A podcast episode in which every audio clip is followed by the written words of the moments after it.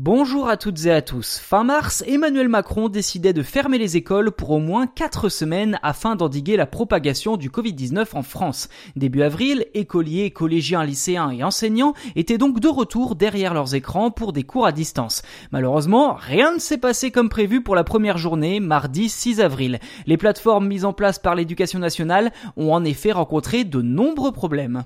Plus précisément, il s'agit des espaces numériques de travail, ENT, ainsi que la plateforme Ma classe à la maison qui se sont mis à afficher des messages d'erreur à tout va, submergés par l'afflux de connexions. Dans les régions Grand Est, Île-de-France, Hauts-de-France et Occitanie, les services d'ENT étaient presque tous à l'arrêt, autant de bugs qui ne sont pas sans rappeler ceux ayant déjà paralysé les cours à distance le 16 mars 2020 lors du premier confinement il y a un an.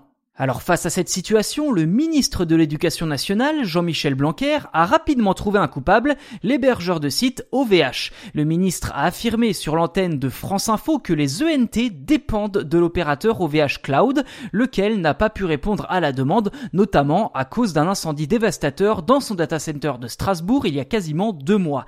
L'incendie avait en effet paralysé une partie du web pendant plusieurs jours avant que tout ne revienne à la normale. Au total, plus de 3 millions de sites avaient été momentanément inaccessible. Sauf que du côté d'OVH, eh bien c'est pas le même son de cloche. D'après le PDG Michel Paulin, l'hébergeur n'est pas responsable des couacs rencontrés par les services de l'éducation nationale. L'incendie de Strasbourg n'aurait aucun lien avec ces derniers, étant donné que le service Ma classe à la maison notamment est hébergé par les serveurs d'Amazon Web Services, ce qui, vous en conviendrez, est un peu étrange pour un gouvernement prônant le Made in France à tout va.